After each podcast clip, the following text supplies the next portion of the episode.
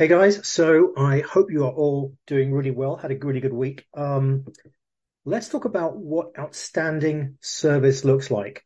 Now, I know this is going to be a little bit in uh, a very specific context, um, but it just gives you an illustration, I think, um, and some things to think about here. So, um, well, last week uh, I talked about turning ideas into uh, services and software.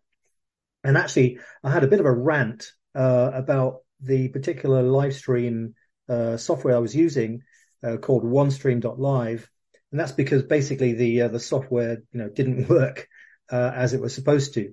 Although I have now realised that actually what I pay for um, it, it's okay because the the part of the software that I can use, which is actually recording it and then um, having the software upload it to multiple channels, um, is actually worth the whatever it is two dollars a week that I pay for it. So, um, and actually the alternative in the marketplace is something uh, called um, Streamyard, I think it's called, and that's something much more expensive. It's something like uh, twenty or thirty uh, a month or something at the minimum, just from memory. So there you go. There is always a silver lining to these things. Um, now this week, I'd like to share with you an experience that I had uh, with outstanding service. And actually, having experienced this, I thought to myself, gosh, it's actually not that frequent, right? It's not that often that you experience something where you say, wow, that was amazing. That was just really, really good. That worked perfectly. And, uh, you know, you're really happy with it. So, um, why not share it with you? So, um, I actually had uh, an iPhone 7 for the longest time. Uh, probably one of the last remaining users of this particular device. Um, I think I bought it back in 2016 or something like that. So, um, and it finally broke basically. The charging socket stopped working. Uh, the camera didn't work in 1x mode, uh, which basically meant I couldn't use WhatsApp uh, on the web because I, I, couldn't scan the QR code. Um, but it held up amazingly well for something that I bought, you know, so many years ago. Um, and even the battery was still just about okay. I mean, it was holding a charge for the whole day. So, um, so anyway, it kind of broke because the charging socket stopped working and I basically can't charge it anymore. Um, so I went online and I looked into buying a new one. And, um, but as you probably know, they are, cost quite a lot of money. So, uh, the current ones, the new models, like they're over a thousand pounds.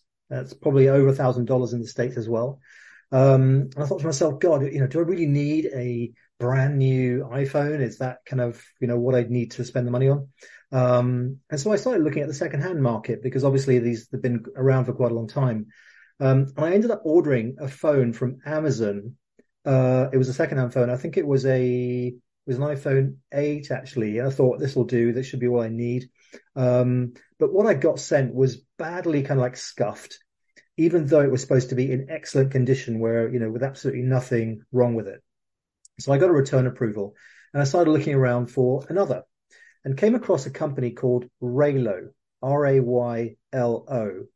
And the interesting thing that they were offering was that they were offering a monthly rental option uh, for used phones. Anything from, I think it was like the iPhone 10 or even 9 all the way up to iPhone 14s currently and they were offering a monthly rental option. And basically, you could choose between whether you wanted to have a, month to month rental or you wanted to lock yourself into a 12 month contract or a 24 month contract or a 34, uh, 36 month contract. Um, so I had to find a, an iPhone XS, uh, for just 10 pounds a month, 10 pounds 25, I think it is to be precise on a month to month lease. I could have got it for slightly lower. I think it was like nine pounds fifty or something on a twelve month lease. There wasn't there wasn't very much in it, so I decided just to go for that month to month. So so I ordered it, and within a few days I got a. And the first thing actually, you you order it, and then you have to make a sort of financial application to. Uh, you know, and and so they know exactly where you live and that sort of thing. So I kind of passed that, and um, then they said, yes, we're we're working on getting the phone. And then a couple of days later, I got a message saying that they were having trouble locating one, uh, and it would be late. Um, and so I was okay with that. I wasn't in, in you know, it wasn't a burning urgent need to get that, you know, within, you know, a day or something. So I waited. Um, long story short, I did get the phone, um, around, and it was around 10 to 14 days later. probably actually more closer to 14 days later uh, when it finally arrived, actually just a couple of days ago. Um, but the great thing is that they were in touch all the time. So uh, initially, I got a WhatsApp message, and it was a seemed to be a real human. Um, it seemed to be somebody that I could have a conversation with. So uh, because I replied, and then I think the next day she replied, and then the uh, the day after I replied, and it was always the same person. It's not not like it was a ticket, a help desk ticket service where you know you submitted something and somebody would kind of get up, you know come online and say I'm picking this up and can you tell me the problem again that kind of thing. So that was the first good thing. So they did really keep in touch. Um, and then when it finally did arrive, DPD, our, our local kind of like uh, express service company, contacted me saying, you know, it'll be there at a very specific time. So I was kind of excited. I was getting like, you know, kind of motivated about this. I thought, great, you know, new phone. Let's check out what this looks like. And I was absolutely delighted uh, when it arrived. In fact, um, came in this beautiful box. Look at that. You can actually see the name here. So it's called Raylo. I hope it doesn't come back to front here. But anyway, R A Y L O. So it came in this box. Uh, everything was like packaged up inside. It was like, uh, it was basically packaged up as if it was an iPhone, but obviously not in an iPhone box, but everything else. Um, and it had a brand new screen protector included. It had a brand new cable in a box. Um, actually, I've got that right here. So it kind of like came like brand new one. Um, not an Apple original, but anyway. Uh, and this feels like a little bit of an unboxing thing that you see on YouTube with with new cameras and stuff, but that wasn't the intention. I'll get to the point in a minute about the service level, but um, uh, in any case, so you know, and the, and the phone itself was in very good condition, exactly like they said, almost like new. To be honest, I mean, I can't. There's a kind of a tiny, tiny scratch on the screen. You can't even see it. Nothing to worry about. Um, and with uh, 256 gigabytes, that should be fine for quite a while. Now, I wanted to relay the story because I was genuinely shocked at how good this was. I mean, you know, I've got a, basically for 10 pounds a month, I'm renting a phone that probably cost originally maybe seven or eight hundred pounds. If I bought a brand new one, it would cost over a thousand, um, which is obviously going to, you know, it's major decision, right? And this is like a super easy decision. I can upgrade this whenever I want. Uh, I could just send it in. I can say, Hey, can you send me an iPhone 14 now? Whatever I want to do, uh, on a month to month basis. Um, so I looked at this company. I thought, how, how did they do this? How is this company doing such a nice job, right? Where Amazon obviously didn't quite get it right, you know, because they, they had a third party provider that sent me the phone and it, it wasn't in good condition. It, the box was raggedy. Um, you know, the, uh, you had to have a financial agreement with Barclays through that to, to actually get it working.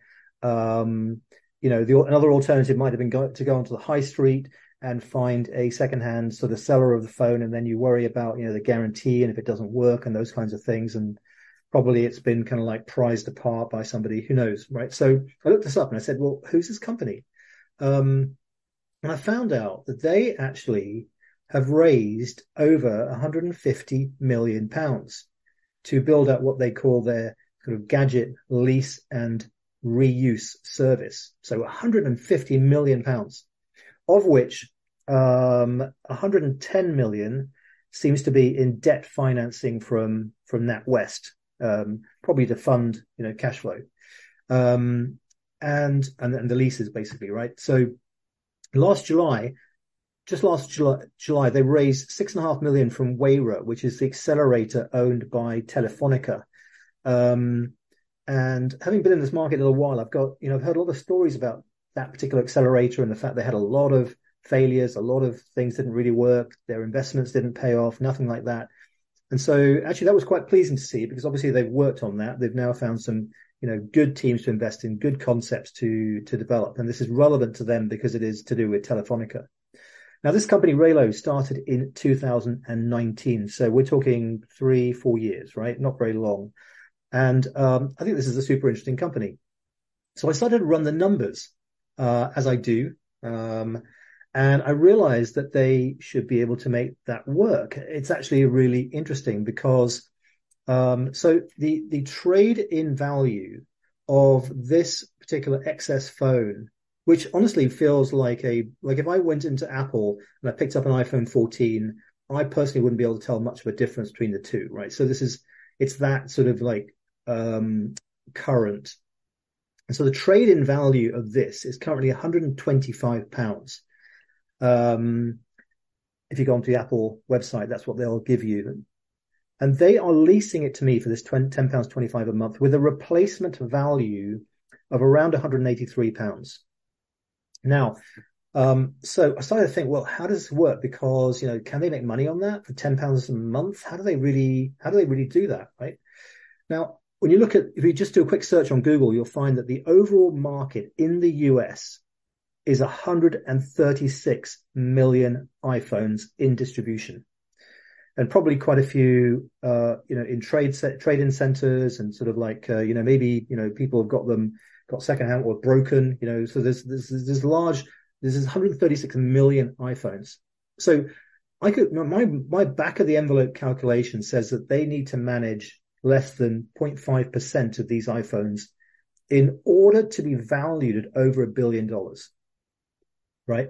Um, and that's in a growing market um, because obviously every you know every month there are more phones being sort of like you know decommissioned by people and people buying new ones. So it's a growing market of these secondhand ones. Um, where they can and they can all and that that calculation is just based on iPhones. So then you've got the whole Android market, then you've got laptops, watches. So they're already doing uh, laptops and watches, but I didn't see any Android. Oh, I did actually. Sorry. Yes.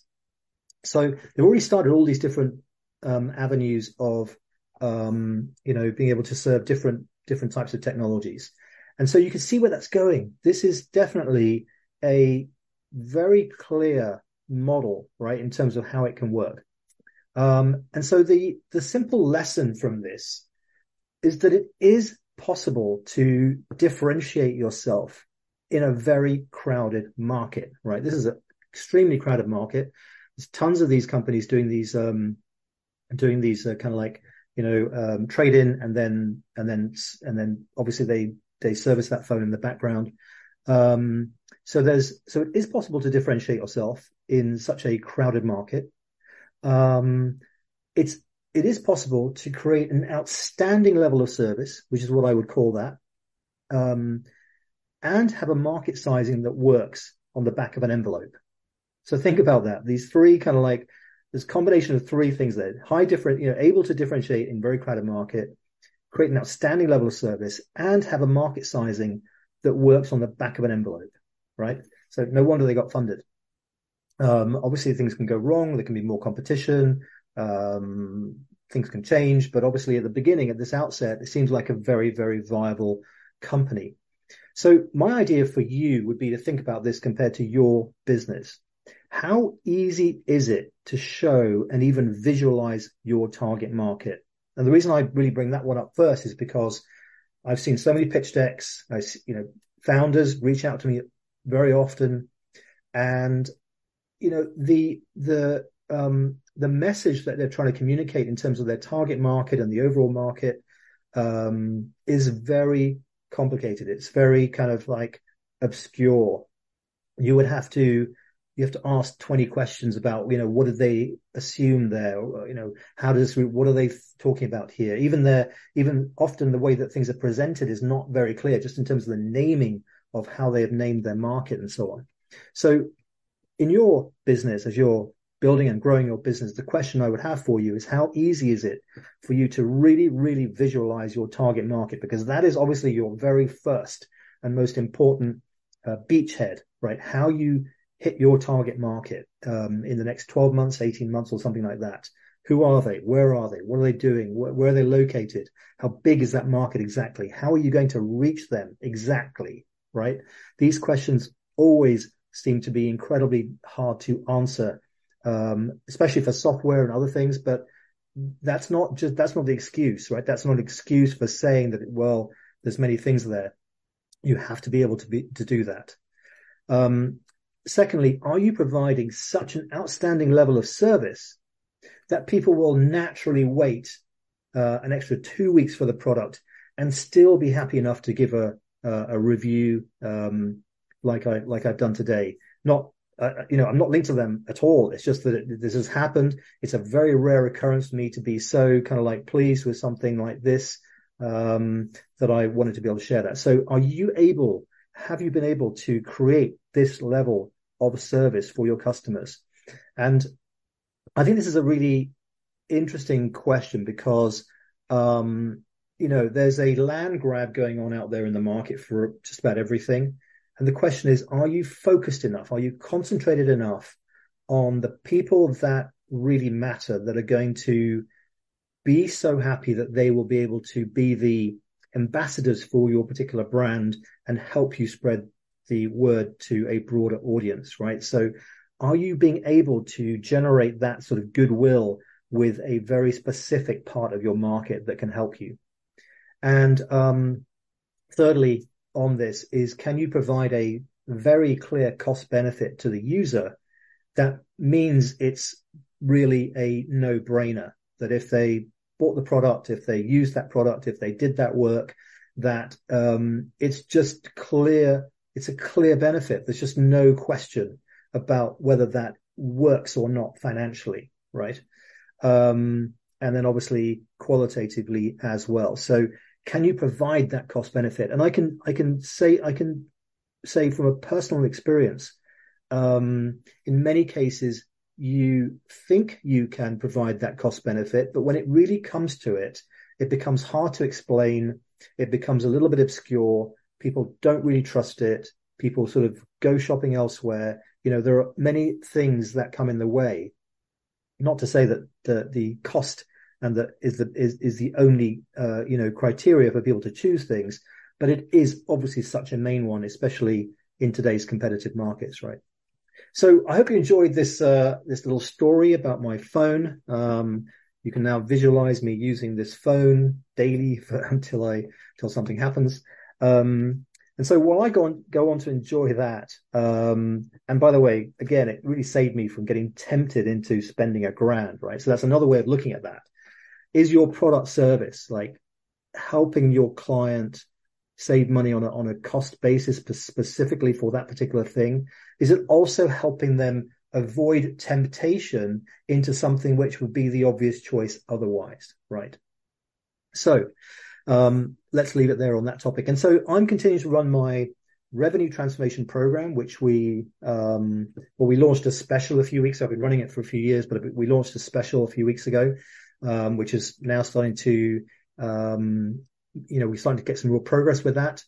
And that's for anyone that wants to get on the right track to seven figures. So if you're not at seven figures yet, if you're, especially if you're pre-revenue, early revenue, maybe up to 30,000 and you're trying to get to that first 83,000 a month, then this is a great program for you. It's very simple. We look across the board. We use the framework, which uh, is the um, the core part of this concept of R3 that I put together. This framework helps us an- analyze and assess all aspects of your business very rapidly, which is incredibly important if you're trying to get to seven figures. Um, it's important afterwards as well, but especially when you're trying to get to seven figures to stay focused on the things that really, really matter. Um, and next week, I'll be sharing an update on a brand new program I'm developing for revenue, but this is focused on operational efficiency. And I'm particularly excited about this because over the past few years, I've worked with people on funding, especially and on top line revenue. Um, but there was always something a little bit missing. And what I found was that I couldn't access a broader set of customers because, you know, they were already at a million or they were already at 10 million. And so they had a different set of problems. And so I'll you know, be sharing this next week, but really what we're talking about here is how do you generate revenue efficiently, right? Because there's basically no point uh, generating revenue if you cannot scale efficiently. And what that really means is there's a whole variety of things that are going to be going to make that into a leaky bucket unless you've got them all tied down and you are doing things in a certain way. So that's what we're going to be talking about next week and probably for several weeks because I'm really, really, uh, firstly excited about it. And secondly, I'm very passionate about this. This kind of comes back to the DNA of kind of all the things that I've worked on uh, for the past, well, for, for the longest time. And so um, that's it. So see you next week for that. And if you found this helpful, please hit the like button or the share button so others can see it too. Take care for now.